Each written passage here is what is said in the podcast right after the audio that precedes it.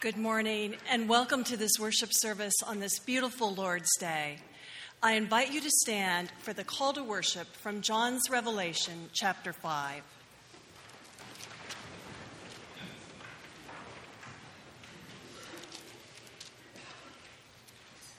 Then I looked and heard the voice of many angels, numbering thousands upon thousands, and 10,000 times 10,000 they encircled the throne and the living creatures and the elders.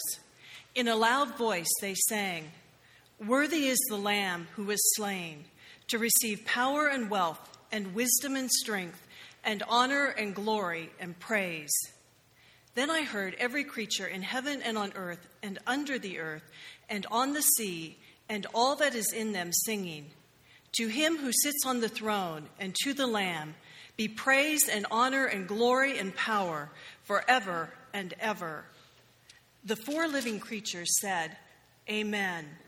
And the elders fell down and worshiped. Please join me in the responsive prayer of invocation found in your bulletin. In you, Lord our God, we put our trust.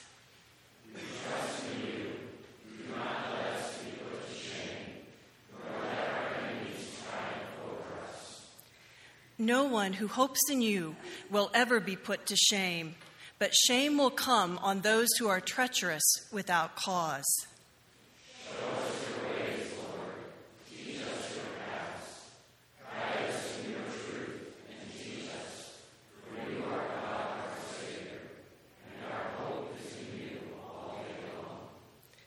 Remember, Lord, your great mercy and love, for they are from of old. Guard our lives and rescue us. Do not let us be put to shame, for we take refuge in you.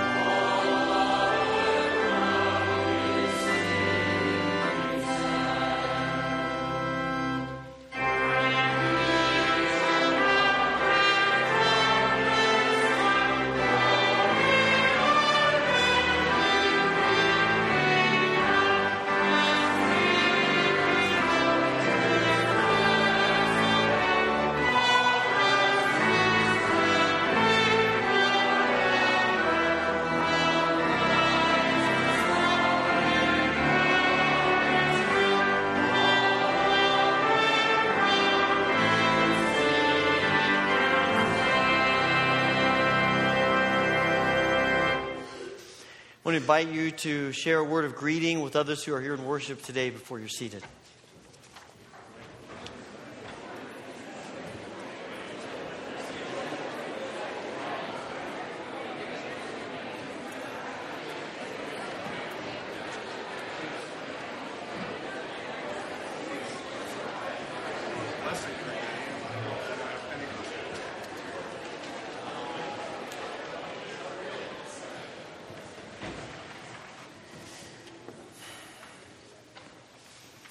Couple of things that I want to uh, highlight in the bulletin. Wednesday evening is the beginning of our children's ministry.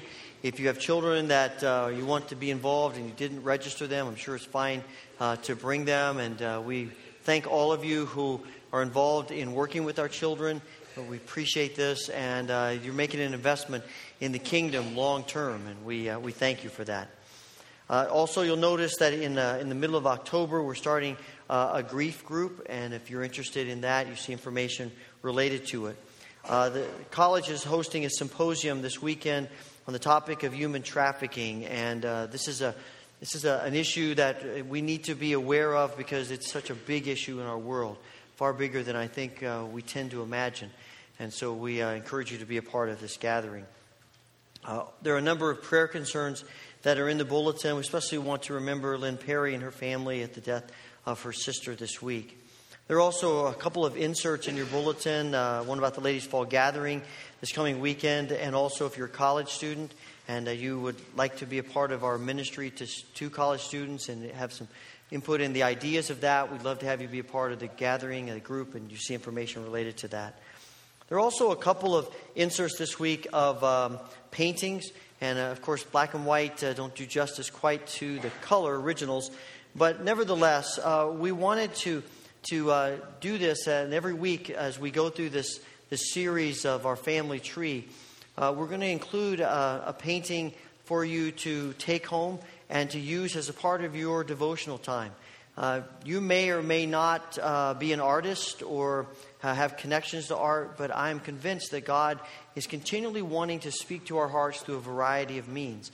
And uh, I think art is one of those. And just as when we go to the prayer room, uh, there are things in the prayer room that you may not have, have done before. And, you know, there's clay and paints and different kinds of tactile things there to help us pray. And I invariably hear people say to me, Wow, I tried something new and it was an awesome experience with God. And, and uh, I'm not surprised because when we open ourselves to new things, God tends to speak to us. And so let me encourage you this week to, uh, to use these images as a part of your time of meditation and your time of reflection. And, and our prayer is that as we do so, God will speak to our hearts about the new things that He desires to do in our lives and in our church.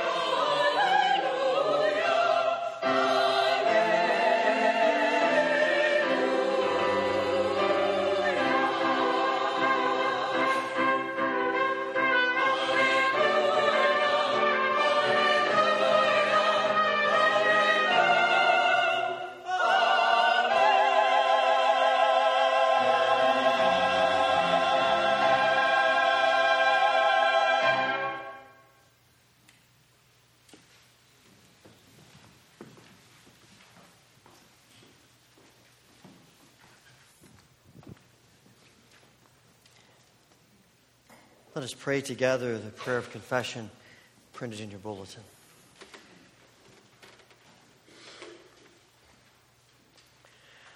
Lord Jesus Christ, you are the way of peace. Come into the brokenness of our lives and our land with your healing love. Help us to be willing to bow before you in true repentance and to bow to one another in real forgiveness. By the fire of your Holy Spirit, melt our hard hearts and consume the pride and prejudice which separate us. Fill us, O Lord, with your perfect love, which casts out fear, and bind us together in that unity which you share with the Father and the Holy Spirit. Amen.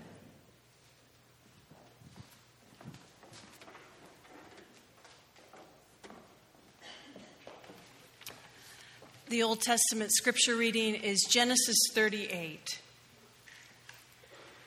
About that time, Judah left his brothers in the hill country and went to live near his friend Hira in the town of Adullam. While there, he met the daughter of Shua, a Canaanite man. Judah married her, and they had three sons. He named the first one Ur. She named the next one Onan. The third one was born when Judah was in Chezib, and she named him Shelah. Later, Judah chose Tamar as a wife for Ur, his oldest son. But Ur was very evil, and the Lord took his life. So Judah told Onan, It's your duty to marry Tamar and have a child for your brother. Onan knew the child would not be his, and when he had relations with Tamar, he made sure that she would not get pregnant. The Lord wasn't pleased with Onan and took his life too. Judah did not want the same thing to happen to his son Shelah, and he told Tamar, Go home to your father and live there as a widow until my son Shelah is grown. So Tamar went to live with her father. Some years later, Judah's wife died, and he mourned for her. He then went with his friend Hira to the town of Timnah, where his sheep were being sheared. Tamar found out that her father in law Judah was going to Timnah to shear his sheep. She also realized that Shelah was now a grown man, but she had not been allowed to marry him. So she decided to dress in something other than her widow's clothes and to cover her face with a veil.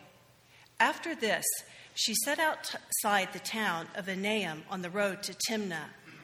When Judah came along, he did not recognize her because of the veil. He thought she was a prostitute and asked her to sleep with him. She asked, what will you give me if I do? One of my young goats, he answered.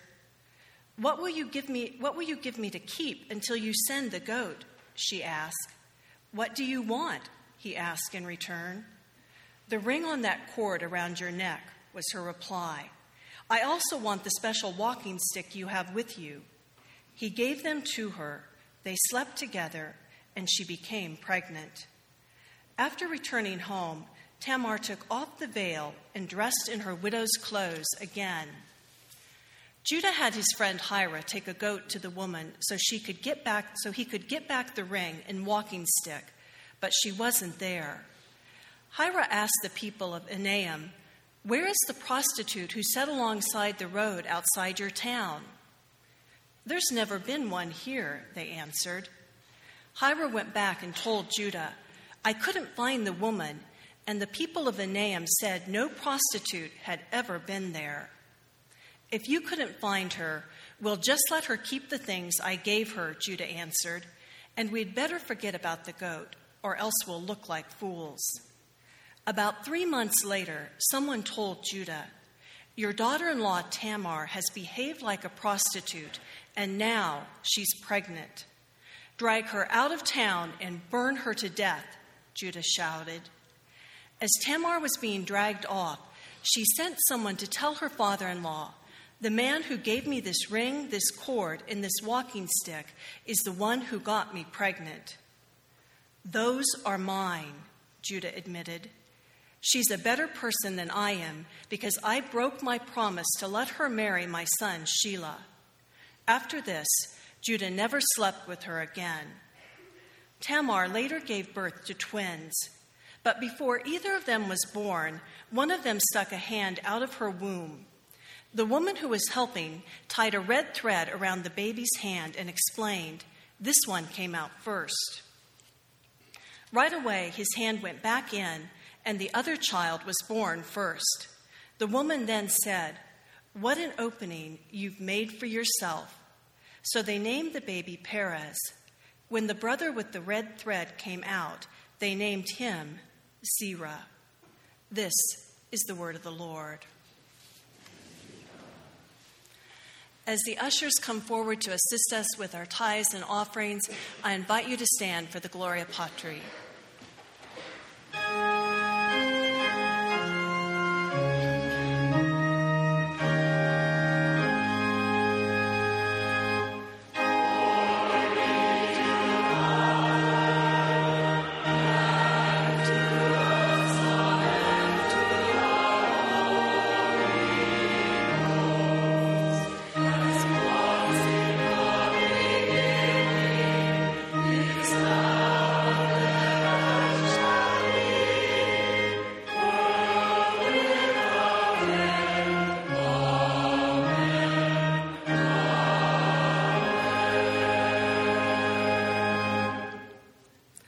Our Father, we thank you for the blessings from you that we have seen and known, and for the blessings that we do not see and know. Grant that your goodness may so penetrate our hearts and minds that all our decisions and actions may express our gratitude and love to you. Amen. You may be seated.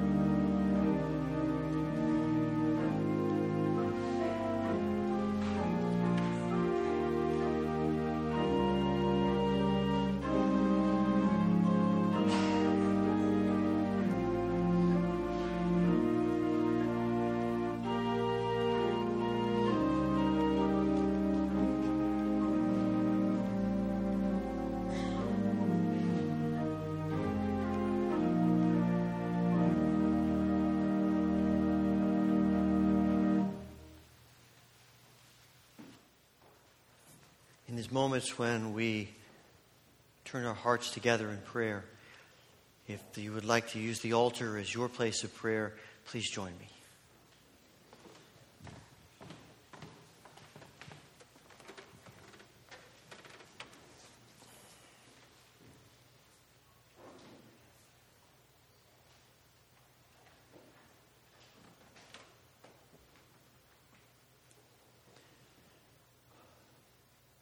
Father, we thank you that you call us your friends. And that as your friends, you invite us to come to you and, and to pour out the burdens of our hearts before you. This morning, we pray for all among us who yearn for life to be different than it is. Heal the sick Comfort those who are grieving the pain of loss. Make our homes what you want them to be. We pray that you would lead us as families and as a church, as individuals, into wholeness and hope. And in this moment of silence, as we contemplate our lives, hear our prayers.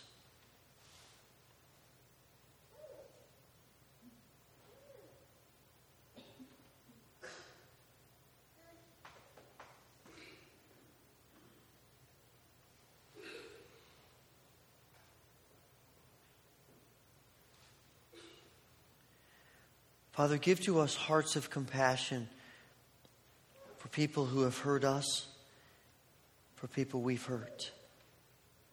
Give us hearts of love for people who suffer around the world.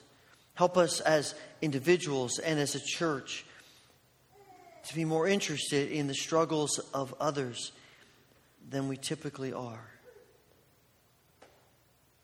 Toward this world that you have created and love, give us the mind and the heart and the spirit of Christ. Father, we pray that as we look toward the future, as we think about you in our lives, help us help us to let you do what you desire to do. Open the doors that we may have slammed shut. Close the doors that we may have pried open. And fill this place with newness of life through your Son, Jesus Christ, our Lord and Savior, and the one who teaches us the motto for prayer, which now we pray together Our Father, who art in heaven, hallowed be thy name. Thy kingdom come, thy will be done on earth as it is in heaven.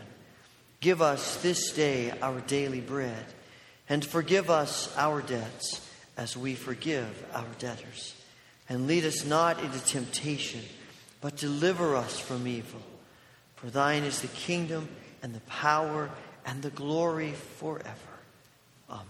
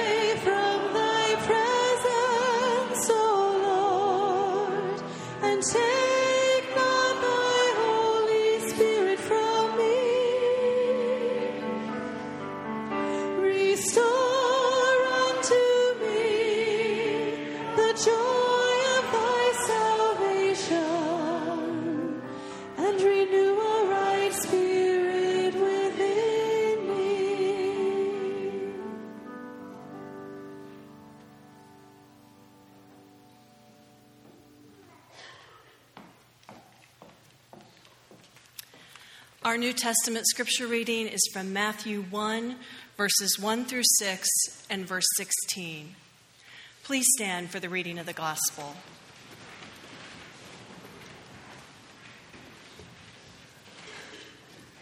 A record of the genealogy of Jesus Christ, the son of David, the son of Abraham.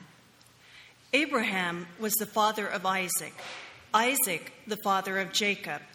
Jacob, the father of Judah and his brothers, Judah, the father of Perez and Zerah, whose mother was Tamar, Perez, the father of Hezron, Hezron, the father of Ram, Ram, the father of Amminadab, Amminadab, the father of Nahshon, Nahshon, the father of Salmon, Salmon, the father of Boaz, whose mother was Rahab, Boaz, the father of Obed, whose mother was Ruth, Obed, the father of Jesse, and Jesse, the father of King David.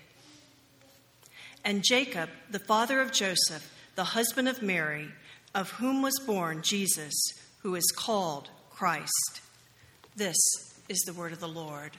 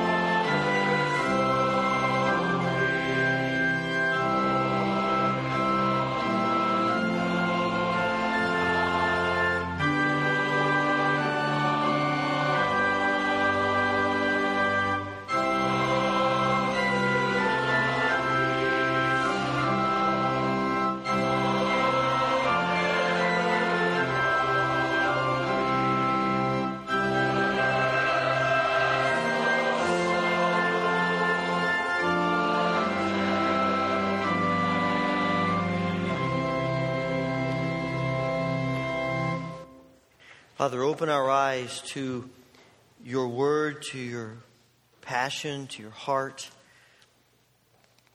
And we ask this through Christ. Amen. Please be seated.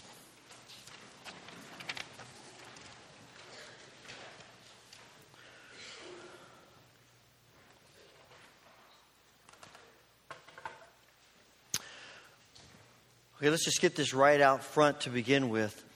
Some passages of Scripture probably shouldn't be read in church. And Genesis 38 probably is one of those, right? We actually cleaned it up a little bit. Uh, you know, we, we, we found, a, found a version that was a little less offensive to our sensibilities of coming to church, not, you know, maybe went from R to PG. Um, but you know, these kinds of passages make us uncomfortable to read.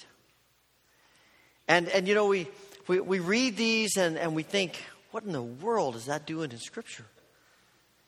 You know, I, when I read these kinds of passages, I think about people who, you know, because uh, a book is is racy or offensive to them, they want to have it banned from the library or from the school. And, and I'm thinking, have you not read the book of Genesis? Have, have, you read, have you read the Old Testament? Have you read the scriptures? Come on. It, it's all over the place. I mean, this, this is a story, this is a messy story. And the book of Genesis is about real life and about real people. And this is one of those stories that, that also causes me to say the scriptures had to be something that God gave us because no human being in their right mind who is planning this thing, wanting to impress people, would put this story in right? I mean, there's not really a, a good person in this story. But it is here for a reason. I don't think the reason is to, is to give us a model for what you do when you feel desperate about life. I think there's something else going on. I think it will help us understanding this to think about the context. Now, this story takes place in the second century BC sometime, you know, probably between 15, 1600 and 2000 BC. The dating is a little bit uncertain. This is a totally different culture than what we typically live in, what we, what we understand. And in this story, Judah, who is the grandson of Abraham, one of the 12, one of the leaders of the 12 tribes of Israel, marries a Canaanite woman, and they have three children. And the first son, Ur, sounds like they didn't know, what do you want to name him? Or, and then yeah, that's it, right? All right, that sounds good. Let's take that. You know, he, they marry him to Tamar, who's also a Canaanite woman, foreigner. And uh, we don't know what happens, but Ur is a very wicked man. Doesn't give us any details, but he's wicked enough that God takes his life. I suspect that's pretty wicked. So here is, here is this woman, Tamar, who is living with a whole other family from what she, where she is used to. And she's in a culture where, where women are identified with the people they marry. In that culture, it's even beyond that. There is a sense of protection in being married that you don't have when you're a widow. And it's a double burden because she doesn't have any children. It's, it's a little bit hard for us to grasp the intense feelings that women have in that culture about children. You know, we have some of that, we understand, but it's so much more intense than we can really get our minds around. All of their identity is wrapped up in bearing children. And you see that in a number of stories as we work our way through the Old Testament and even into the New Testament. There's also this, there's also this concept, intense concept about descendants. We're talking about people who have limited, if any, understanding of the afterlife. They really have no concept of eternity like we do from the New Testament perspective. And for them, if, if you want to carry on your name, if you want to outlive yourself, the only way to do that is through your descendants. Descendants are essentially important. And that's why when God, God says to King Ahab, you know, one of the wickedest kings of Israel, in 1 Kings 21, he says, I'm going to bring disaster on you, and here it is I'm going to cut off your descendants. It's hard to imagine in, for them anything more painful than that. And here is Tamar, widow, childless. It is because of these intense, sense, intense feelings about descendants and about bearing children that the concept that's called levirate marriage was established. This is, the, this is the idea that if a man dies and leaves no children for his wife, then his wife can marry his brother and they have a child, but the child is actually the first man's child. So that his descendants, his line can continue.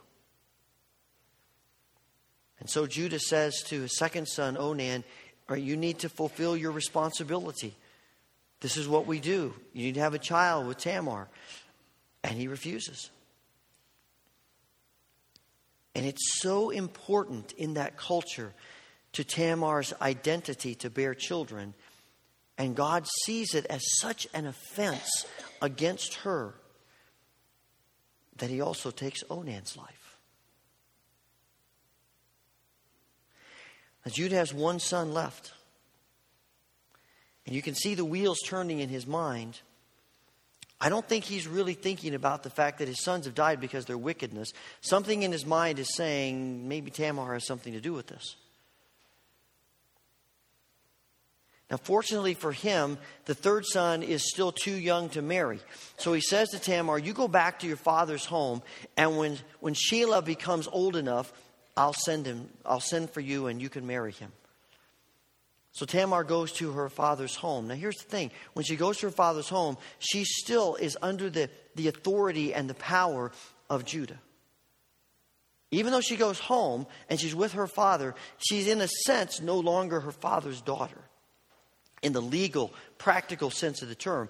She is Judah's property, so to speak.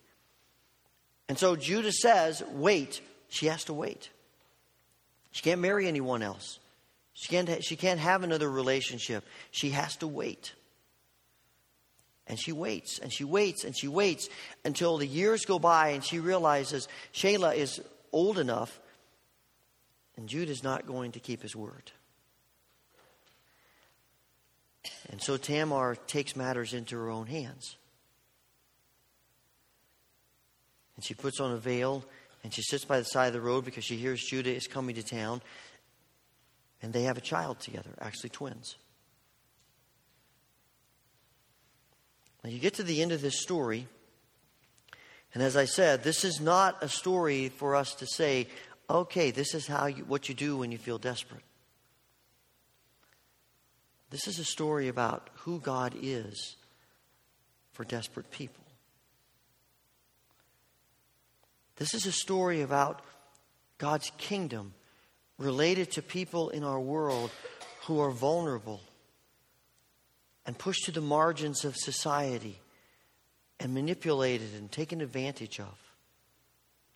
And we tend to read this kind of story as though we were standing back, observing it from a distance and thinking about the people involved, not realizing that we're a part of the story too.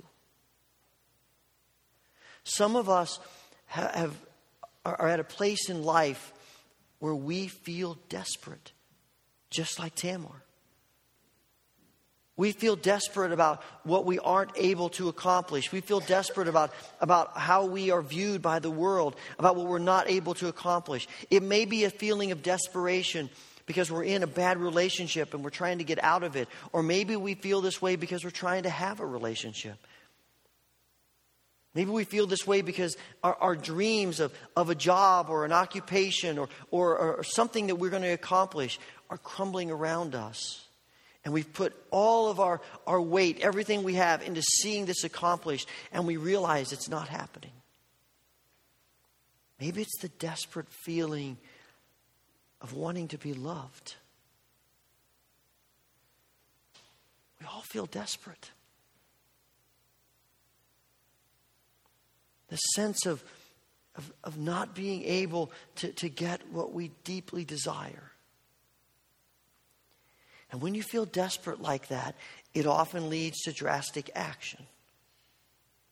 Now, for, for, for Tamar, it's this veil A couple in our people in our congregation have made this for us. It, it, it's the veil that she puts on. This drastic action that she takes in order to, to have her dream fulfilled and this yearning in her heart and to do something about the desperation that she feels. I suspect that she, she thinks to herself, how could I? She would never have dreamed that she would find herself in this kind of position, that she would do something like this. But it just shows you how desperate she is. That she is at the end of her rope. There's nothing she can do. She has no power in this world to do anything about what she needs.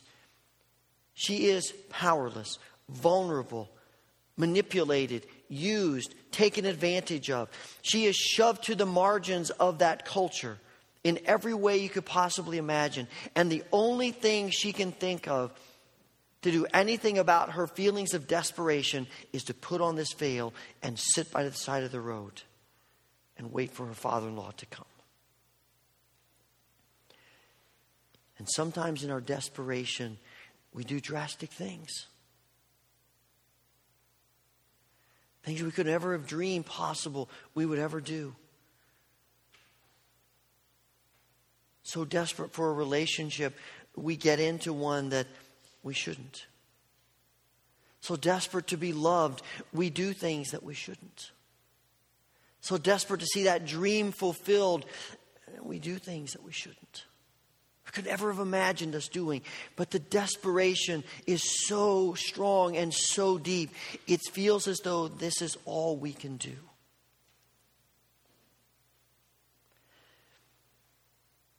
What fascinates me about this, about this story is that is God's response to her. Because the outcome of her desperate act is twin sons. Blessing. She bears children. What she is having a hard time understanding, and what we have a hard time understanding, is that in our desperation, when we feel like we're at the end of our rope, when we feel like there are no other alternatives, we need to know how much God cares for us that God is with us, that He loves us. The scriptures are filled with, with passages in where God declares His compassion and His grace and His mercy and His love for people who are desperate, for people who are vulnerable and at the edges and the margins of society. All throughout the writings of, of, the, of the Pentateuch, the, the law, and on in into the prophets, you hear God saying over and over again, I care about people that the world doesn't care about. Psalm 68 is one example. It says, Father of the orphans, champion of the widows is God in his holy house. God makes homes for the homeless, and he leads prisoners to freedom. This is how God feels about people who are desperate. His love and His compassion and His grace is poured out upon us in our desperation.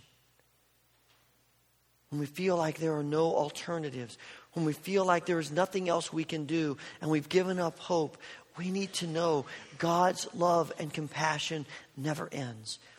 God has a soft spot in his heart, if you can say it like that, for people who are desperate and vulnerable and at the end of our rope. You see it over and over and over again. Isn't it fascinating that when we, the, the picture that we get of Jesus in the Gospels, you would think that in the position he's in, who he is, he would be spending his time with people who have power and influence. And yet, where do we see him? Over and over again, he's condemned because he's hanging out with people who are vulnerable on the margins of society, who live lives of desperation. And there's Jesus over and over and over again. But if truth be told, I suspect that while we have feelings of desperation, if we were to be honest, probably putting ourselves into the story, we're probably more akin to Judah than to Tamar. Mean, when you read this story, don't we tend to, I mean, we're not happy about the fact that, that Judah doesn't keep his promise, but we're appalled at what Tamar does. And I can, I can hear us responding the same way Judah does to people in society and culture who make desperate decisions. And our response is take them out and burn them.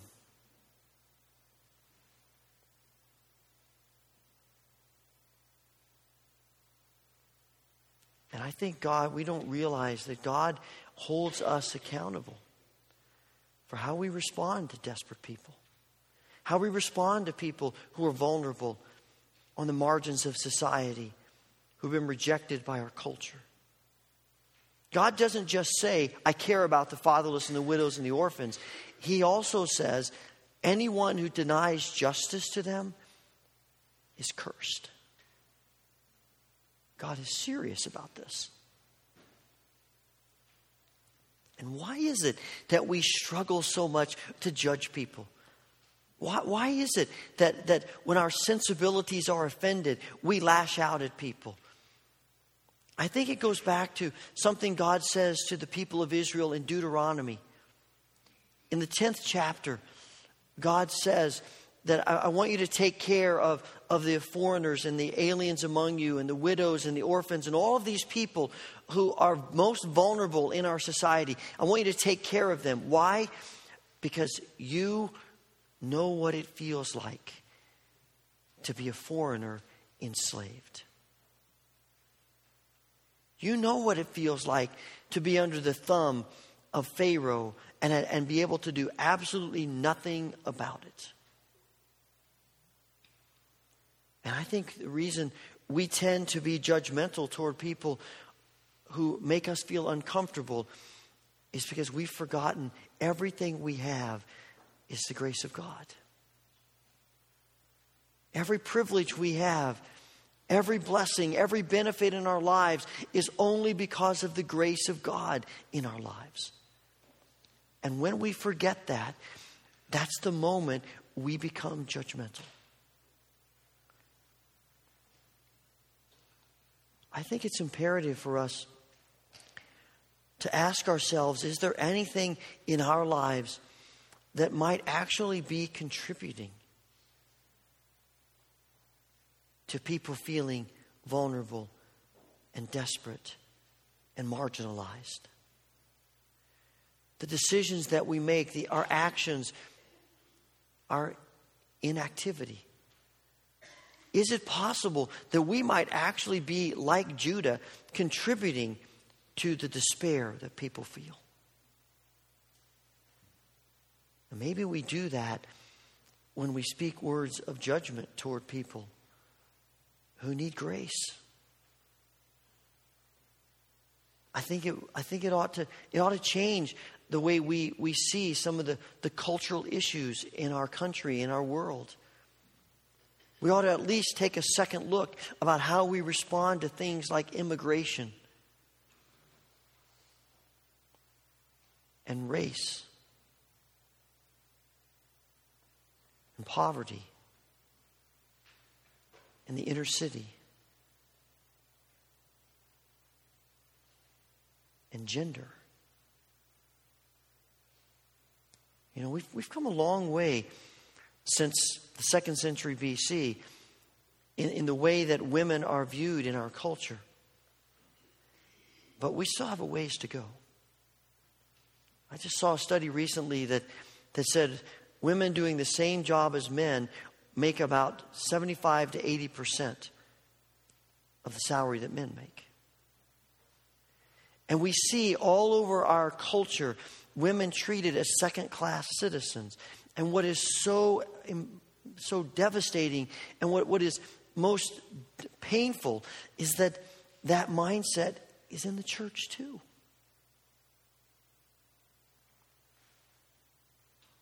There are many places in the church where women who have God given gifts and abilities to teach and to lead and, and, and to preach, to represent God to people, are not allowed to do so. simply because they're female. And, and I know the, there, there are scriptural arguments for that, but my, my contention is that if we're going to turn to Scripture, then, then I think we ought to at least recognize that the fact that God calls women like Deborah and Huldah to be leaders and to teach and to judge and to, in essence, be the word of God to the people of Israel, that that ought to carry at least as much weight as the, the things that Paul says to people in a specific setting about specific circumstances to specific people.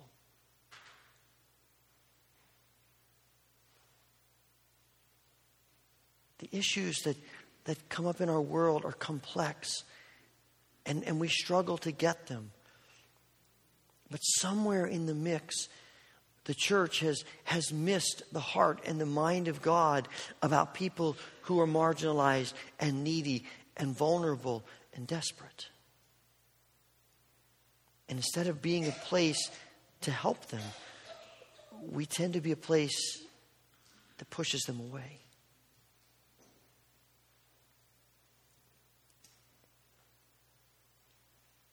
I don't think God is, is condoning Tamar's behavior. In fact, about seven generations later, we find a similar story in the scriptures. A woman named Ruth, who is a foreigner in Israel and a widow, discovers that she has a relative, Boaz. And, and her solution to that is not to seduce him, but to go to him and say, Would you be interested in being my husband? And they get married. And God is honored. And the truth of the matter is, in this story, that there really aren't any there really aren't any heroes in this story. I mean, everybody involved basically makes bad decisions. And yet, God is in it. And God transforms it. And God works in it in a miraculous way.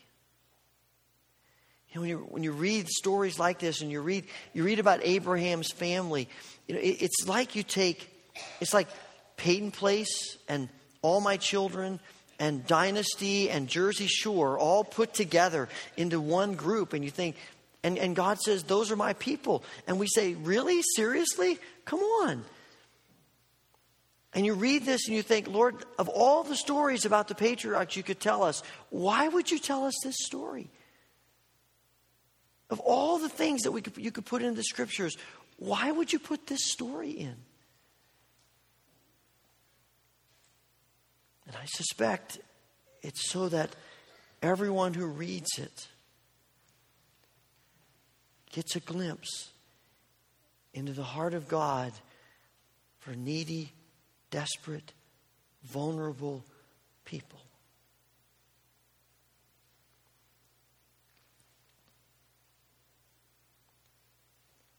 This is not a story about what to do when you feel desperate. But it is a story about God's grace.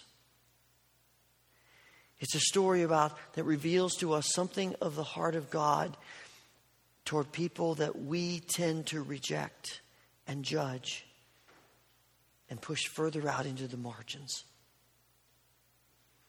And I think one of the most fascinating things to me about this story is that when you get to, when you come to Matthew's gospel, and he's writing this story of the life of Christ, the Son of God, the Savior of the world, and he writes down the genealogy, he only mentions four women besides Mary.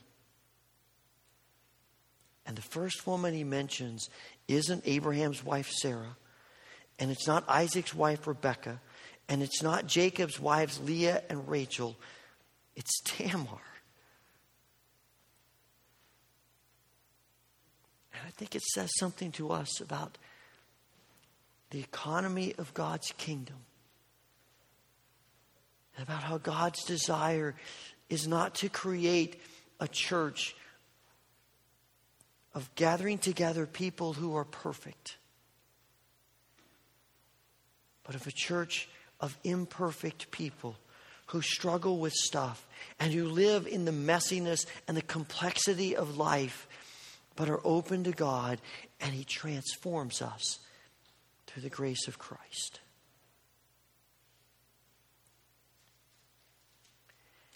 And I got to be honest with you. If the church is about people being perfect, I'm going to go home. I have to go home. And so do you. But if the church is about people who are imperfect, about people whose lives are, are, messy and complicated, and we struggle, and we don't always get it, and there's a whole long ways to go on our journey, but, we're, but we want God to work in us through Christ, then that's something we can all be a part of. Last week, somebody sent me a video about a, about a campaign trying to get people to come back to church. And we're not really talking about coming back to church per se, but there, in this video, it struck me that there is this underlying current of exactly what we're talking about today about what it means to be God's people what it means to be the church. Here's a few reasons why people don't go to church. I can't come to church until I get my life together. Church is how I got my life together. Church is filled with a bunch of hypocrites.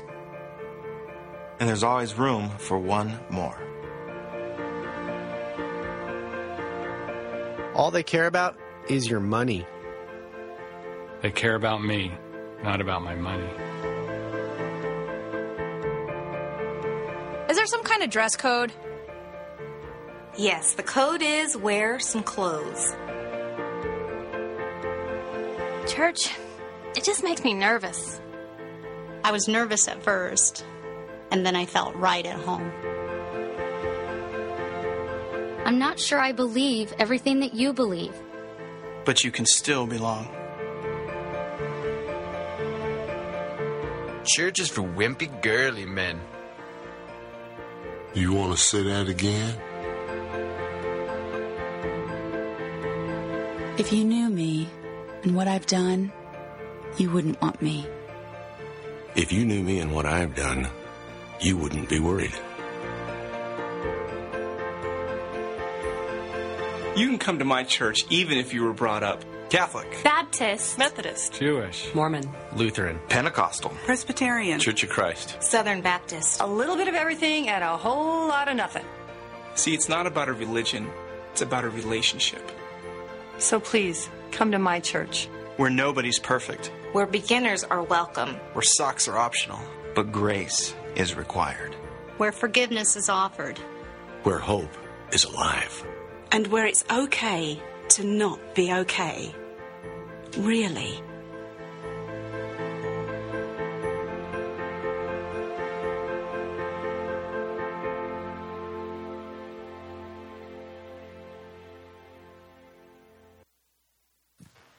Thank you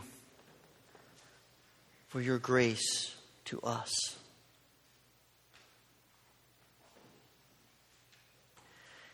You know the stuff that we wrestle with. This morning, if we're feeling desperate and vulnerable, overwhelm us with your compassion and your grace and your presence. And if we're wrestling with being judgmental,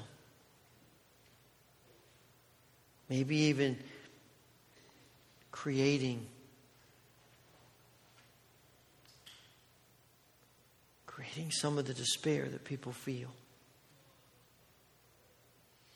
Forgive us.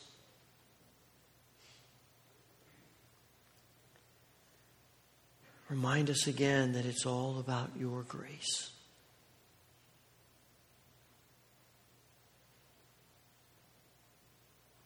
Make us a church that's all about your grace.